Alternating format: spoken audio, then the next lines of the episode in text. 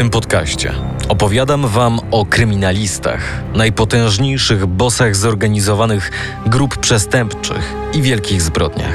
Straszne wydarzenia, niebywałe akcje, które często kojarzymy chociażby z filmów, wydarzały się naprawdę, a wiele postaci fikcyjnych posiada odzwierciedlenie w rzeczywistości. Jestem Maciek Jędruch. I opowiem Wam dzisiaj o gangsterach, którzy stali się pierwowzorem w grach komputerowych, serialach i wielu innych. Ruska mafia w RMFFM. Gangsterzy w popkulturze. Restauracja Rasputin w rosyjskiej dzielnicy Nowego Jorku nie ma okien i przypomina sarkofag z różowego marmuru. Trzeba nieco odwagi, by wejść do środka. W pełnym ostentacyjnego przypychu wnętrzu mężczyźni we włoskich garniturach ze złotymi sygnetami na palcach i komórkowymi telefonami zajadają się blinami z kawiorem i szaszłykami z jesiotra.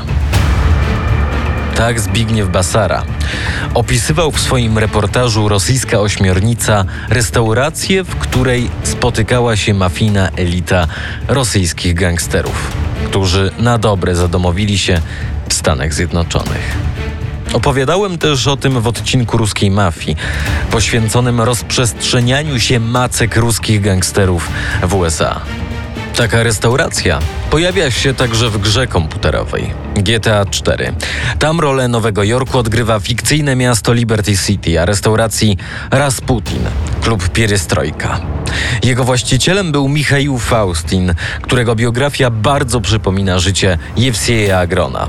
Agron urodził się w Leningradzie w 1932 roku i przybył do USA mniej więcej w czasie pierwszej fali sowieckiej migracji. Przed wyjazdem miał żonę. Poznał ją na początku lat 50. W Stanach związał się z byłą sowiecką śpiewaczką Mają Rozową, a właściwie Rosenweiss.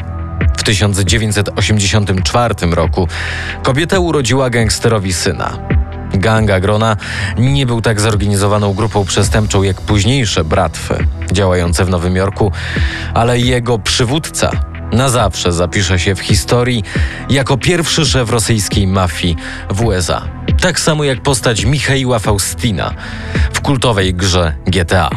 Tak jak 99% ówczesnej migracji, pierwsi mafiozi w Nowym Jorku byli rosyjskimi Żydami, którzy żerowali na własnej społeczności i specjalizowali się w ściąganiu haraczu, drobnym handlu narkotykami i podmienianiu brylantowych koli na sztuczne w jubilerskich sklepach. W miarę zwiększania się migracji, rosyjskie grupy przestępcze zaczęły od połowy lat 80. rozszerzać terytoria wpływów poza Nowy Jork i Chicago na New Jersey, Florydę i Kalifornię. Nawiązywać kontakty z włoską mafią i kolumbijskim kartelem narkotykowym. Bandycka centrala w Nowym Jorku znajduje się w Brighton Beach, dzielnicy południowego Brooklynu, zamieszkanej przez około 60 tysięcy rosyjskich imigrantów. Od lat działała tam tak zwana organizacja, luźny związek przestępczych grup. Ta dzielnica ma oczywiście odzwierciedlenie w grze Hove Beach. I fikcyjna postać Michaiła Faustina – i prawdziwego Jewsieja Agrona zostały zamordowane. Jewsiej Agron został zastrzelony 4 maja 1985 roku przy wejściu do swojego domu. Wcześniej Agron już dwukrotnie przeżył próby zamachu. Tak naprawdę do dzisiaj nie znaleziono rzeczywistego zleceniodawcy i wykonawców tego morderstwa. Zaraz po zabójstwie policja, jak przeczytałem, zaczęła szukać jego ochroniarza, Borisa Neifelda, którego podejrzewano o udział w zabójstwie.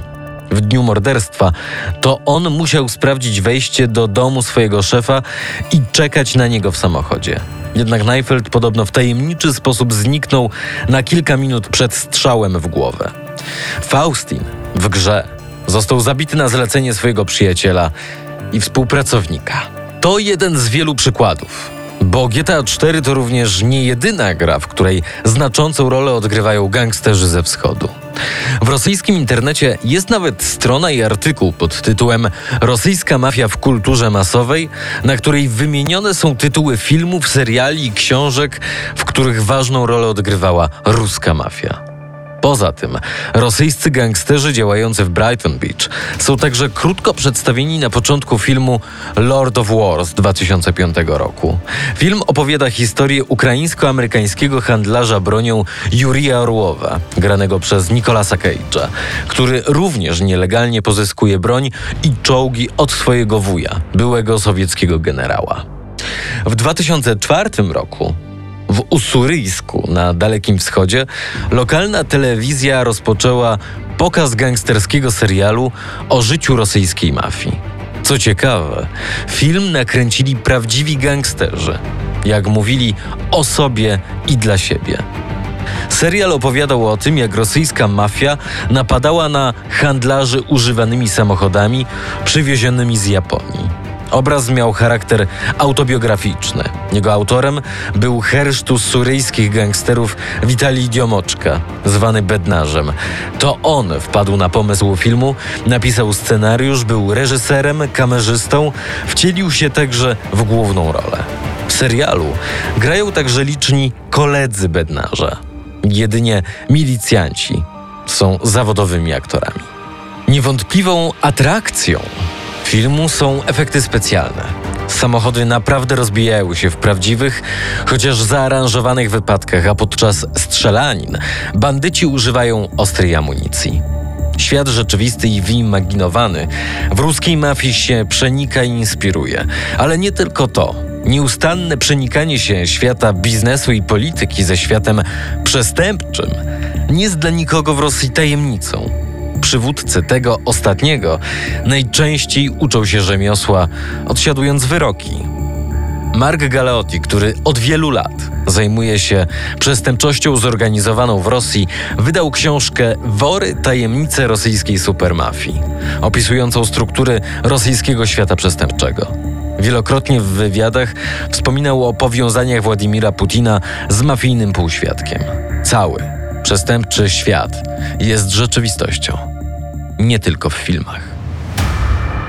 W następnym odcinku. Wśród rosyjskich mafiozów jest albo właściwie było kilka bardzo ważnych nazwisk. Wieczesław Iwańkow, Siemion Mogilewicz czy Diet Hasan. Jestem Maciek Jędruch. I to właśnie o tym ostatnim opowiem w kolejnym odcinku Ruskiej Mafii w RMFFM.